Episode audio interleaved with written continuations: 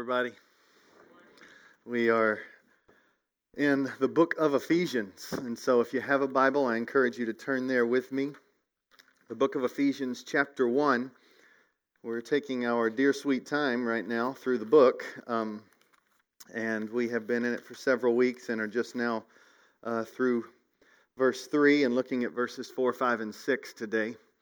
Just allowing the Word of God to teach us and to shape us and we take the Word of God as it comes, believing that every part of it is uh, for our good and His glory. And so we dive in today into Ephesians chapter 1, verses 4 to 6.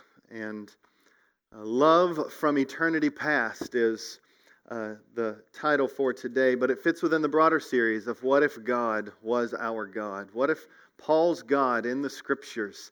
Was the God that we loved and adored and followed after. It would change everything. And that's what Paul is writing to this precious church and what we are meant to glean today.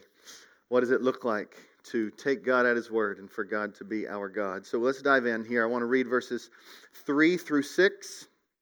For verse 3 is kind of the umbrella over what is now explained in verses 4 through 14. So when it mentions the spiritual blessings in verse 3, verses 4 through 14 explain what those blessings are. And so I want to read verses 3, and then today's focus will be 4, 5, and 6. And then I'll pray. Word of God says this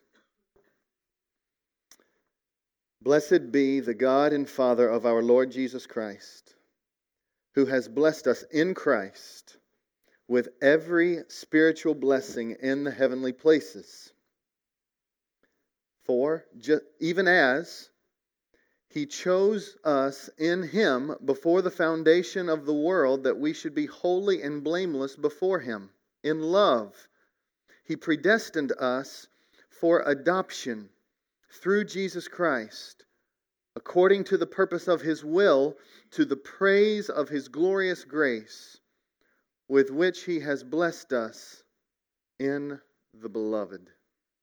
Let's pray.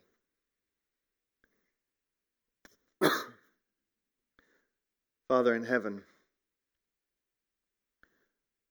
I pray that in these moments that we have together, that our hearts would be stretched in their capacity to love and adore you. I ask, O oh God, that you would come and you would just breathe a sense of peace and comfort and security and hope and joy over us as a people this morning. I pray that you would comfort the weary and the downcast. I pray that you would speak a strong sense of security for those who feel just so fragile and so weak. And I pray, Father, that all that is done today would be to the praise of your glory, to the praise of your glorious grace. We are here by grace alone, and we plead for your grace to pour out upon us. And so we ask this in Jesus' name. Amen. I don't know. There's fewer words or sentences that can humble you. If your identity is in knowing something or thinking you understand something, your field, sense of expertise, there's fewer phrases that will humble you, like, I don't know. And, as C.J. Mahaney points out, there are certain fields that that phrase would not cut it, right? You go to your car mechanic and you say, like, okay, there's a rattle in the front of my car, and they look at you and just, and I need your help, and they look at you and you say, I, I just don't know. You'd be like, okay, well, um, I need somebody to know. I need somebody to fix this.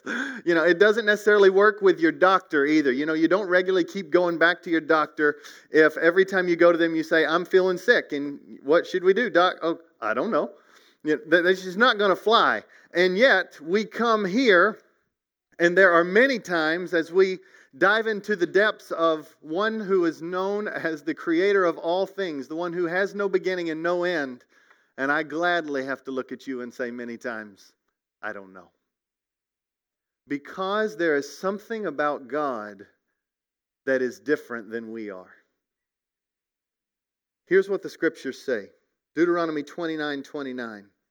The secret things belong to the Lord our God, but the things that are revealed belong to us and to our children forever. There are certain things about God which we have to declare as mystery, and we have to be able to say, I just don't know. And there are certain things that are revealed to us in Scripture that we must mine and we must dive into and we must wrestle with and we must apply, and we must be okay with both. We must be okay with mystery, and we must be actively pursuing the things that are revealed. So, some of us, where the Scriptures do not speak, we want to know what the answers are to those mysteries. And we dive sometimes into depths that we aren't meant to fully understand. And others of us, we use this phrase mystery as a, as a hide behind so that we don't have to dive in and discern and discover the depths of what God says in His Word. We need both. We need to ravage the Scriptures and we need to say no more than what God says. And so, as we dive in today, what we see in verse 4 is this takes place before time began. Okay? I'm already over my head. Okay? Uh, this I'm underwater and we got to declare it, okay? Cuz there is something that we all must agree to. There was only one being before time began, and it wasn't you and it wasn't me. It was our God. We're way over our head here. And there's going to be many times as we walk through this that we are colliding with mystery. We need to be okay with that. However, as we continue in our journey in the book of Ephesians, we have to understand this is preserved in Holy Scripture for a reason. and as it is preserved in Holy Scripture, we must understand as we think about things before time began, we need to understand our God has it here. And He has it here for a clear reason. Verse 3 tells us so that we would bless God. He tells us in verse 6, what does it say in verse 6? All of this, no matter how you define it, is meant to the praise of His glorious grace, to the praise of His glory, that is, of His grace. Verse 12 tells us why this is in here. It is so that to the praise of his glory. Verse 14 tells us why these things are in here. It's to the praise of his glory. So, no matter what the outcome is, blessing and praise is meant to be the result. And isn't it just like the devil? That when phrases like choosing or predestination are in the scriptures, they begin to divide and split the people of God rather than lead them to unify and praise God together. This is in here so that the people of God would not divide, but they would unify around the mysteries of the glories of God and be shouting with all of their being that this God is trustworthy and praiseworthy, and I love him. And so we've got to be careful Let's don't allow others to define what Paul tells us is the result of these verses to the praise of his glorious grace. So, when you say words that are in the scriptures, let's be clear. I'm not making them up. I'm not pulling categories out. I'm just reading the Bible. And it says here, He chose us in Him before the foundation of the earth. The Greek word is where we get this idea of election. And so, this word choosing, you've got that there. And then you dive into verse 5, and it says, And he predestined us. All of a sudden, people get antsy and nervous and squeamish. Some get arrogant and proud and want to use these to beat each other up and say, Look what I know. And it, it's, just, it's just a mess. And God says, No, this is meant to be to the praise of his glorious grace. Let's, let's dive in here. Let's dive in. Let's don't be afraid. Let's dive in. Hear this. Here's a quote Nothing is taught in Scripture but what is expedient to know. We must guard against depriving believers of anything disclosed about predestination in Scripture, lest we seem either wickedly to defraud them of the blessing of their God or to accuse and scoff at the Holy Spirit for having published what is in any way profitable to suppress. Do you understand what he's saying? The Holy Spirit published it in the Bible, so may we not try to remove it. And then he goes on to say, Let us, I say, permit the Christian to open their minds and ears to every utterance of God directed to them, provided, and here's crucial words of wisdom, provided it be with such restraint that when the Lord closes his holy lips, we also shall at once close our way to inquiry. By John Calvin. The word goes this far, we have to go that far. But when the word doesn't go there, we dive into mystery. Secret things are from the Lord. What is revealed to us is for us and to our children from generation to generation. So, three ideas. We want to praise God for number one, His sovereign grace. That is, His full control.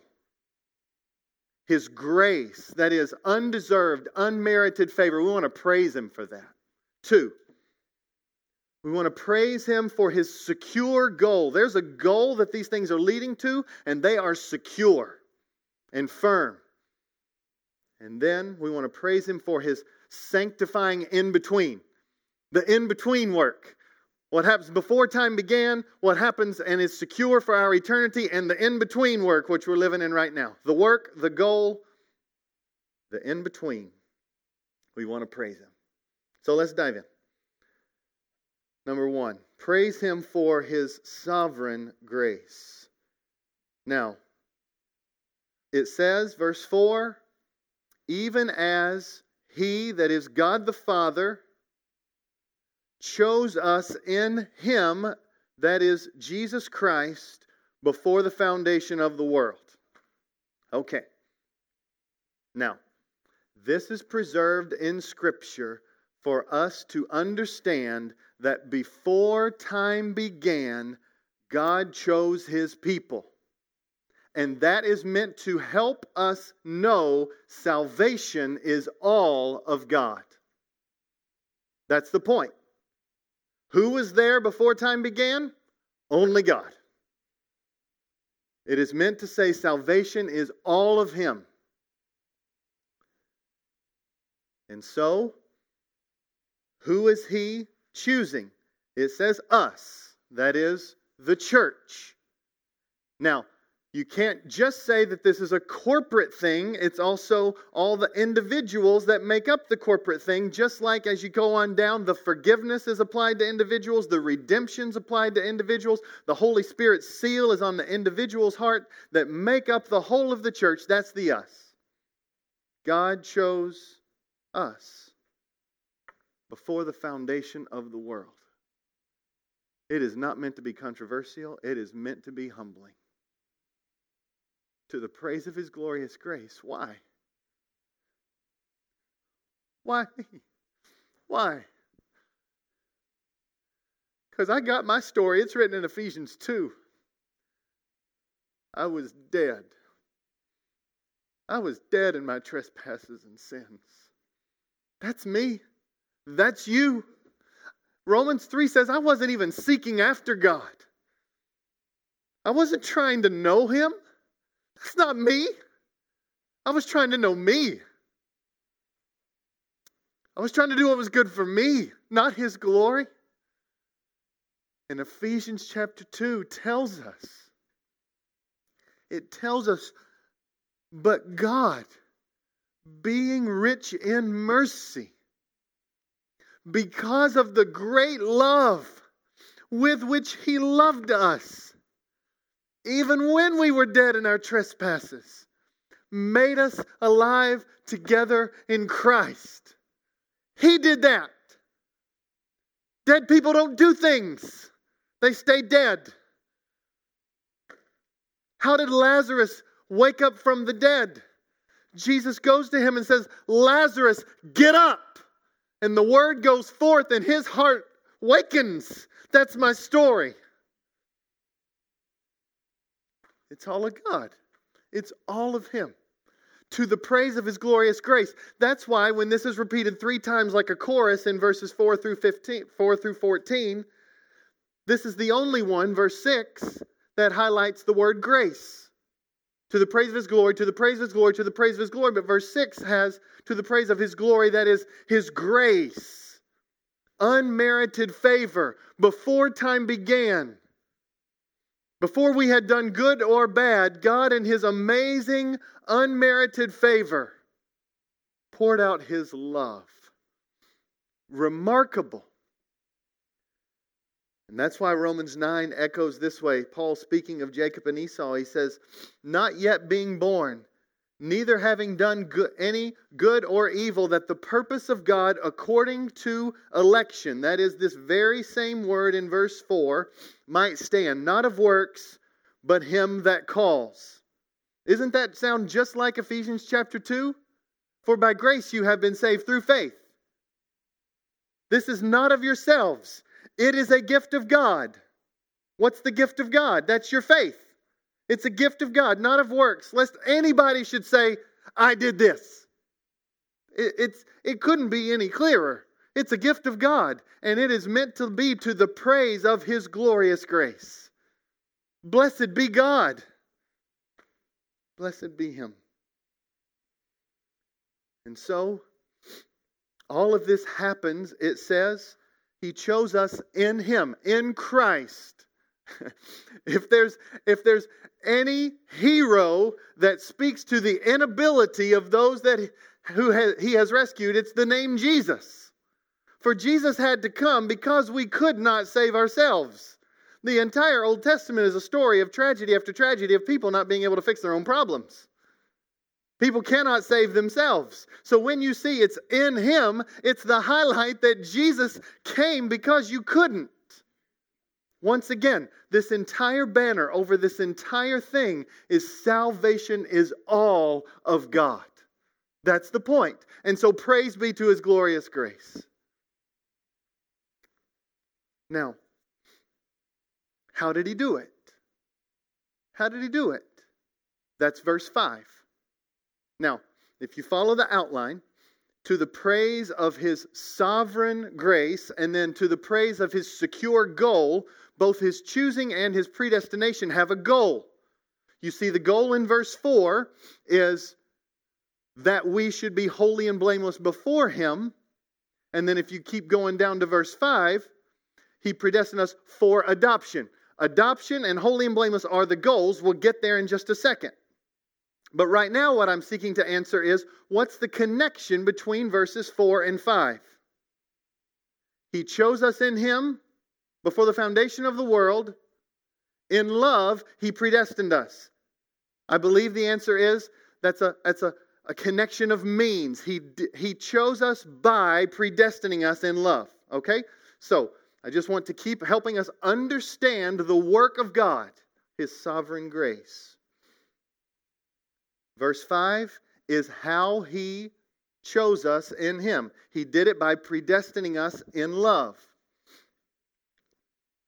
And there are verses that accord with this idea. Romans chapter 8, verses 28 through 30.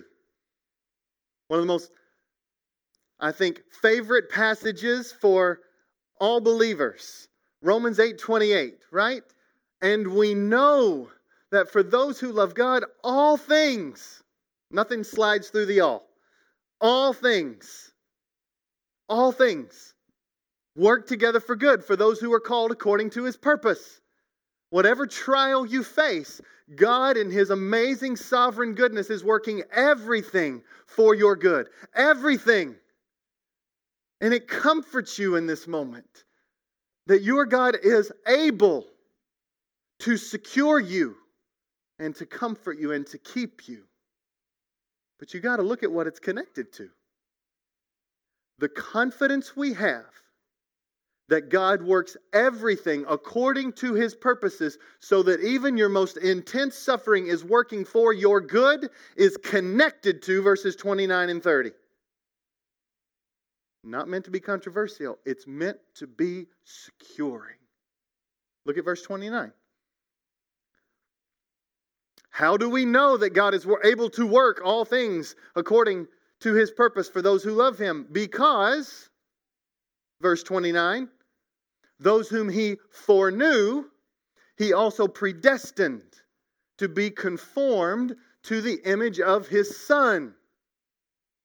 Okay. That, that's the word that's in our text, right? He chose us by predestining us. And now he's kind of letting us into how this happened. He, there was foreknowledge that led to predestination. Now, these words, they, I mean, they're difficult. But let's just take the first one foreknowledge. There's a knowing, and then there's a knowing. Does that sound like double speak? It's how the Bible speaks. Call it what you wish. There's a knowing, and then there's a knowing. Where do we get this idea? Listen to Amos 3 2. Hear this word that the Lord has spoken against you, O people of Israel, against the whole family that I brought up out of the land of Egypt. You only have I known of all the families of the earth. So if you read that as God being aware you only, Israel, have I known, and he's not even aware, doesn't even know other nations exist. Then the Bible contradicts itself. And that statement is not a true statement. But that's not what it means. What does it mean? There's a knowing beyond just understanding, there's a knowing that involves intimacy, relationship a special sense of knowing. You have I known in a special way, different than I know everybody else. You follow that? There's a knowing that's different than knowing. If you follow, let's keep going. You might have heard this, Matthew chapter 7, verse 21 through 23. Now, not everyone who says to me, Lord, Lord, will enter the kingdom of heaven, but the one who does the will of my Father who is in heaven. And he says later on, and then I will declare to them, I never knew you. Depart from me, you workers of lawlessness. What's that knowing? He didn't know they existed? No. There's an intimate knowing, a knowing that is secure for his children. It is a knowing, like foreknowing. Let's just hit, hit the home run. Genesis 4 1. And Adam knew Eve and they bore a son. There's a knowing, and then there's a knowing, right? Okay? There's a knowing. God is saying this foreknowledge, knowing before, is God loving and setting his affections upon a people in a way that is more intimate, more near, more precious than any marital relationship could even come close to. But it's the only thing we've got to try to compare it to. God knows beforehand by setting his love upon. That's foreknowledge. Foreknowledge is God knowing, setting his love upon. And that setting his love upon if you are able to in your brain, zip back to Romans 8 29. It says, Those whom he set his love upon, those whom he foreknew, he also predestined. He determined beforehand a destiny. He set their boundaries, he determined their trajectory. That's just what it means. What's the trajectory? That they would be conformed to the image of his son. There would be a people who would get to the end and they would look like Jesus. They would look like his son in order that they might be the firstborn among many brothers. Now, verse 30. And those whom he predestined, he also called. And those whom he called, he also justified. And those whom he justified, he also glorified. This is a chain, friends, and a chain that will not be broken. How in the world do you have a sense of your security that you will get to the end? Because God did something before time began, and that chain will not be broken. What he began, he will complete. That's the confidence you have that Romans 8:28 is true. That everything that is happening, he is working for your good because what he begins, he completes. Where does Paul go right after this in Romans 8? He literally says, Well, what should we say then? If God is for us, who can be against us? Before time began, God, if that God who promises that the chains won't be broken. He calls, He justifies, He glorifies. If that God is for us, who can be against us?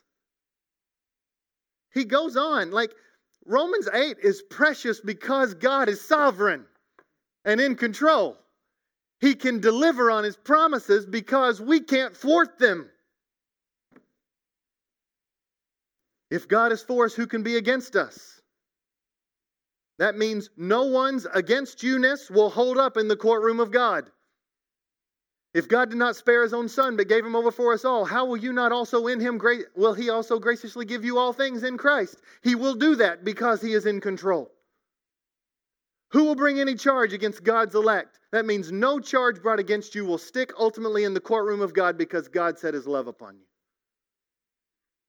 Who is to condemn? No one, because God doesn't condemn you. Who can separate you from the love of God? Nothing. Because what God begins, He completes. Do you see what He's doing? He is anchoring your hope and your comfort in the midst of some of your darkest moments in the fact that before you existed, before anyone existed, God is.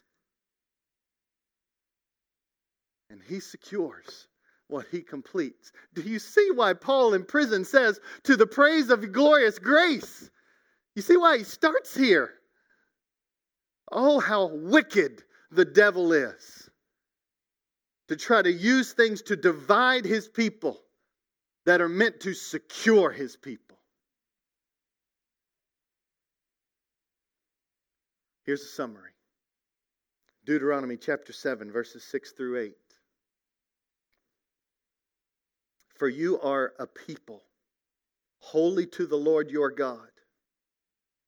The Lord your God has chosen you to be a people for his treasured possession out of all the peoples who are on the face of the earth.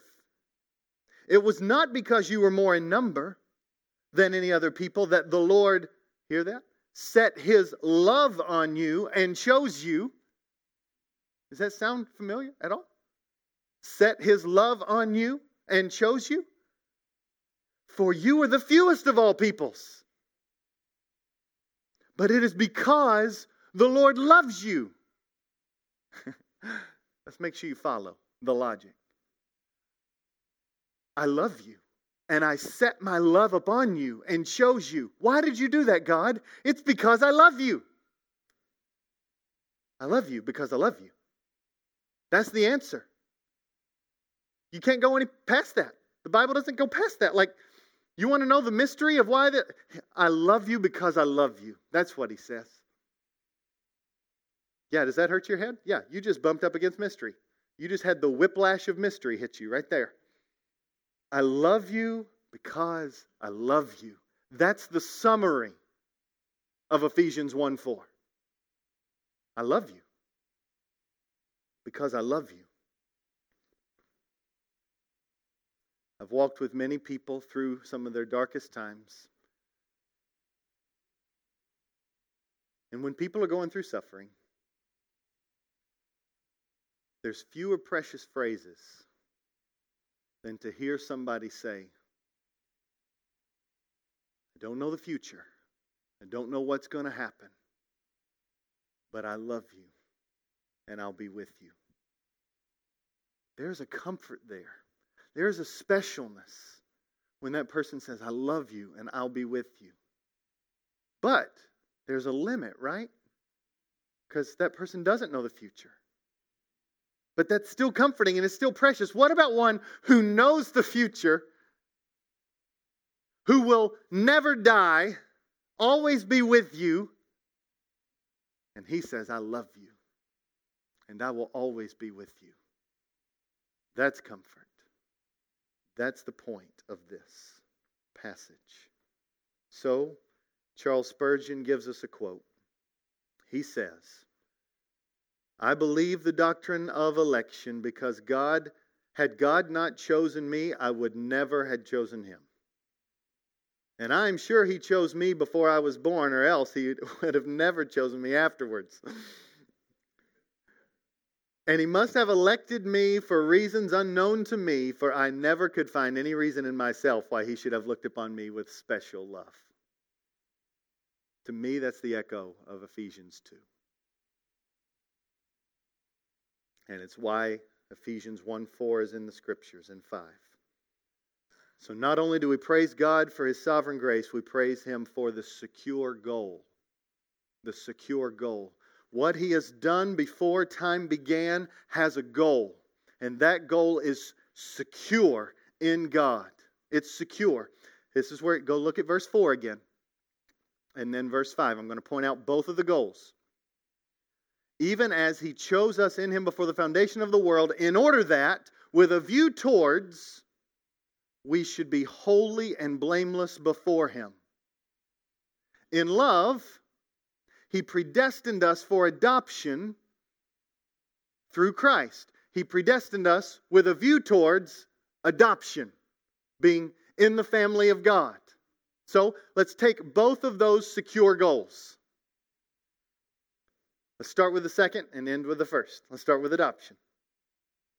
His predestining work is in order to secure people in his family. It's Romans 8 28. Those that he foreknew, he predestined. Those he predestined, he called. Those whom he called, he justified. And all of a sudden, when you're declared not guilty, what happens after justification and in between glorification is you are adopted. You're brought into the family. And this is what he says you are adopted. That is your secured destiny. There's nothing that's going to upset that apple cart. God is going to do it. Now, in history, the Roman form of adoption is, is a little different than how we roll today. There is a, a commentator, his name is Hoehner, and he highlights what Roman adoption looked like, what it looked like to be brought into the family. First of all, in that Roman society, the father had absolute power. This is not commendable, but here's how much power he had. He literally could kill a member of his family and it not be illegal. Crazy. Like total control. Also, total property right ownership. That was all his. And therefore, everything that was in his family, he had control over them. Now, if you were to be adopted in that culture, here's what had to happen. The first step is that the child who was going to be adopted had to be sold to the new family three times. Not once, not twice, but three times. Here's the way it would work the receiving family had to pay a price for the child, and the child goes into that family, and then after a time is given back to his original family. And they do it three times to get three amounts of redemption price, to get money. Thought adoption was expensive today. I have no idea how that rolled, but it didn't, you know, the three times was kind of excessive, it felt. But why would they do that? It was to show the significance of the transfer and that the child had to be bought, which is why it's so important as you read in chapter 1 this idea of redemption. It's the idea of buying out of slavery.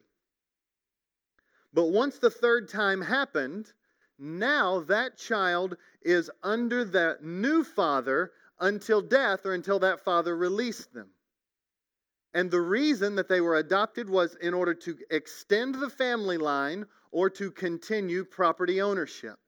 Now, here's what's precious Paul uses this, not commending its practice, but he talks this way You once were sons of disobedience and children of wrath. That's your past legacy. Your past father is the devil. And you were called children of disobedience, children of wrath. And yet, you were bought. And when you were bought from your former father, that father now has absolutely no right or responsibility over you any longer. And you have no obligation to them at all. You've been bought, transferred, new family. And this father, this father says, You are mine, and I love you. I love you. I have loved you from eternity past, and I love you now. You are mine. I am for you. We are sons and daughters of the King, and He controls us, and there's no safer place to be. And because our God doesn't die, our adoption never ends. We're adopted into His family, and that God has rights over us to discipline us, yes, but also to care for us to love us, to provide for us. So when you hear adoption, you should hear deliverance from the grasp of the devil and deliverance to the family of God. That's what is meant to be so important about God's choosing and predestining work is that there's a secure end goal that God will accomplish. By faith in Christ, you are transferred into his family. And that goal was secured before time began. Now, the, the other goal is He chose us in Him before the foundation of the world that we should be holy and blameless. Early church father Jerome makes this point God did not choose anyone because they were holy, but He chose them in order that they might be holy. Do you get that? He didn't choose them because they were holy, he chose them in order that they might be holy. That's what the text says, just with different words. And so, this end goal, this future end goal that we would be holy and blameless before Him is that God will make us a people set apart and we will have over our lives blameless in the end. In the end, it's our future destiny. No more sin, can I get an amen for that one? because it's wrecking the present. But our God promises He is making His people holier and holier and holier in the in between. But He promises us first the goal is secure. You will get to the end. You'll get there because I'll get you there. He who began a good work in you is faithful to complete it. I'll get you there. The goal is that you will be holy and blameless. This commentator, Hoehner, said, when you see the word holy, it's this idea of being set apart. If a nation was holy, it was different than every other nation. If the tabernacle or the temple was a holy place. It was different than every other place. If God, who is holy, he's different than every other God. And so, if a people who are holy, they are different than every other people. There's something that marks the people of God that's different than every uh, all other people. It is their God and the reflection of their God through their lives. But remember, this is the end goal. This is the end goal. Colossians chapter 1, Ephesians and Colossians they mirror each other quite often because they were kind of circulated together. Colossians chapter 1 verses 22 through 23 says this. He has now reconciled in his body of flesh by his death in order, you hear that once again, goal in order to present you holy and blameless and above reproach before Him. That's the end future goal, verse 23. If indeed you continue in the faith, stable and steadfast, not shifting from the hope of the gospel. Now, what's he saying? He's saying your future goal is you'll be holy and blameless, but there's an in between. There's a right now that you're living in, and that right now you've got to fight for faith. You've got to wrestle. And this is what disorients people. All of a sudden, what you just did is you just went boom, and you just hit mystery again. Because what do people say? If God has done something before eternity past and He is in control of all things, and if all things are fixed and determined, then our choices don't matter. We're robots and God is unjust or unloving. But that's not how the Bible talks. You just shifted and went into and past mystery rather than speaking as the Bible speaks. What does the Bible say? God chose us in Him before the foundation of the earth. The end goal is secure. Colossians chapter 1 and Ephesians chapter 1. You will be holy and blameless in the end. And then all of a sudden, Colossians says, if you're faithful, if you're fighting for faith, it says stable and steadfast, not shifting from the hope of the gospel.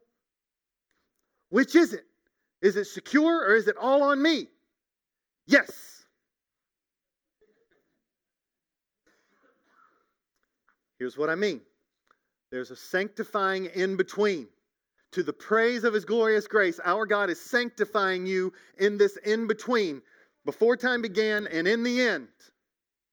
The secure goal. Hear the word secure. I chose it purposefully.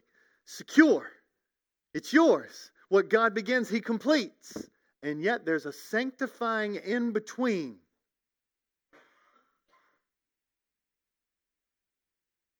And it speaks to the fact that our choices do matter. Our fight does matter. We must believe. We must repent. We must confess. We must love. We must sacrifice. Those are necessary fruits of the work of faith in the heart. Here's where I get this in connection to Ephesians 1. 2 Peter chapter 110 says this. Verse 10, not chapter 110. 2 Peter chapter 1 verse 10 says this. Therefore, brothers and sisters, family, be all the more diligent to confirm your calling and election. But if it's secure, why am I working for anything? Why don't you just talk like the Bible talks? Because of God's calling and election, confirm it. Live it out. That's how it talks. For if you practice these qualities, you will never fall. Okay. So what's that mean?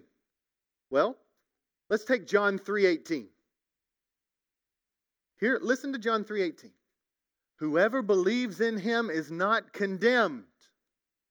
But whoever does not believe is condemned already. Why are they condemned? Because he has not believed in the name of the only Son of God. That means if you end up in hell, it is because you have chosen not to believe. Your choices matter, right? Doesn't that say that? Is there any other way to read that? Come on, I'm open. It says they matter. But C.J. Mahaney says this If you perish in hell, blame yourself, for it is entirely your fault. But if you should make it to heaven, credit God, for that is entirely His work. Now, all of a sudden, our brains begin to explode. We feel like we're landing in the land of contradiction, and you're going to be like, you can't have both. You can't have your cake and eat it too. All I'm telling you is the Bible talks this way. God is the one who gets the ultimate credit and glory and praise. Salvation is all of Him. But I found great help from Tim Keller in this. He has a sermon that I listened to, His Plans, Your Plans, and I have an extended quote that I just want to read you that might help your brain not be as mushy in this, but still be okay with mystery. Okay? Here we go. He highlights a verse, Proverbs 16:33. Here it is. Proverbs 16:33. The lot is cast in the lap, but its every decision is from the Lord. Now let's just stop for a second. The lot is cast in the lap. Now we don't cast lots today, but we do draw straws and flip coins, don't we? Super Bowl, you know, the NFC championship game decided by the flip of a coin in the sense of who gets the ball first, you know, all that debacle. Flip of the coin. Okay? Who does that? Okay? We do. We do that. And it says that choice matters. But its every decision is from who? The Lord. Choices matter. The Lord's in control. Okay, let's let's keep listening to Tim Keller. Human categories of thought cannot hold those two things together. I say amen. That hurts. We feel like either choices matter and they are significant and they have consequences, and that means our destiny is not fixed and history is open. Or we believe everything is fixed, and if everything is fixed, then who cares how you live? It doesn't really matter what you do. So, he goes to Proverbs 16 9. The heart of a man plans his way, but the Lord establishes his steps. What does that mean? The heart of the Lord, the heart of a man plans his way. You, you make choices, you do this or that, that's on you. But the Lord establishes the steps. Here's commentary from Tim Keller. Your plans are yours. Your choices are yours. God is not forcing you in either direction. If you do something stupid, wicked, cruel, or selfish, there will be bad consequences. People will hold you accountable, and they should. And God will hold you accountable, and He should. Those plans are your, or choices are yours. But what actually happens in history, whether it's your words, Proverbs 16:1, or your deeds, Proverbs 16:3 and 9, they, those are absolutely controlled and totally fixed and set by God. There is nothing that is not according to His plans. Your choices belong to you. Whatever happens is completely fixed. and you're like, no. because the next slide, it's like oil and water, is what we think. It just doesn't happen. It has to be some mixture, right? Like a 50 50, 20 80, 40 60. That's how it has to be. No, he says. 100% free, 100% determined under the sovereignty of God. Now, he goes on. I know it's an extended quote, but stay with me. The biblical understanding, number one, doesn't say your choices have no connection to your destiny. And number two, nor does it say your choices determine your destiny. Instead, the Bible lays something out that says God relates your choices partially to your destiny, but He is the one who fixes everything. End quote. Now, I think we all need to take a nap because that's exhausting. But here's what it is it's life giving. Because if everything is fully fixed and your choices don't matter, Where's the incentive to work, to love, to sacrifice, to obey any of the commands that are in Scripture? But if your choices fully control all the outcome, where is your security? Because what you choose one day, you can unchoose the next. And all of a sudden, the Bible lays out a both and that bumps us right up against mystery and says, You've got to go as far as the Bible goes and no further. You got to shut your lips where there's mystery, but you can't stop and say the Bible doesn't say it when we just read it in Ephesians 1 4 and 5. We've got to say what the Bible says. Why would we do that? Because it's to the praise of His glorious grace. It is immensely practical. Immensely practical. This is meant to comfort us that we are saved by grace and make us secure that our destiny is not ultimately in our hands. It's meant to, that God is going to sanctify us and get us to the end. It's meant to propel us in love. Here's why I say that. Listen to 2 Timothy 2:10 and I'm done. This is it, okay? This is it. Therefore, I endure everything for the sake of the elect. Do you hear Paul? I keep going. I don't give up with this idea of God's people are chosen ones before time began. And that's going to propel me to love rather than pull me back from love. That's just how the Bible talks. And so he says, Therefore, I endure everything for the sake of the elect, that they may also obtain the salvation that is in Christ with eternal glory. His awareness of God's sovereignty doesn't keep him from love, it pushes him into love. And it pushes him into love because he knows that God has him. The point of this is that you receive an immense sense of security and comfort, and that also it pushes you to be a red hot evangelist, one who is speaking the gospel of life to people because God will change them with His word. That's my story, that's your story. And so, we must talk like the Bible talks. We must be comfortable with mystery, but we must do what Ephesians 1 tells us. We must bless the God and Father of our Lord Jesus Christ and praise Him for His glorious grace because He has saved us when we could not save ourselves, choosing us before the foundation of the world, setting His love upon us before time began, and securing for us an eternal destiny that we could not secure for ourselves, making us children, holy and blameless before Him, and promising to be with us in the in between, to never leave us nor forsake us, and always working for our good. To Him, be the praise, honor, and glory for His great grace. Amen. Let's pray. Father in heaven, I just praise you that you are with us. And we have had our hearts and our minds stretched in ways that we weren't expecting, and yet that's because you're God and we're not.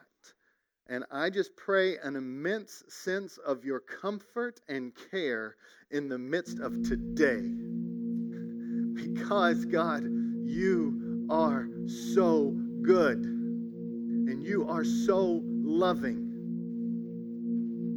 Father, please, as we face whatever we face today, may there be a sense of peace that you will never leave your people. And so, Father, I just ask that our security would be anchored in your sovereign grace and not in our ability to perform.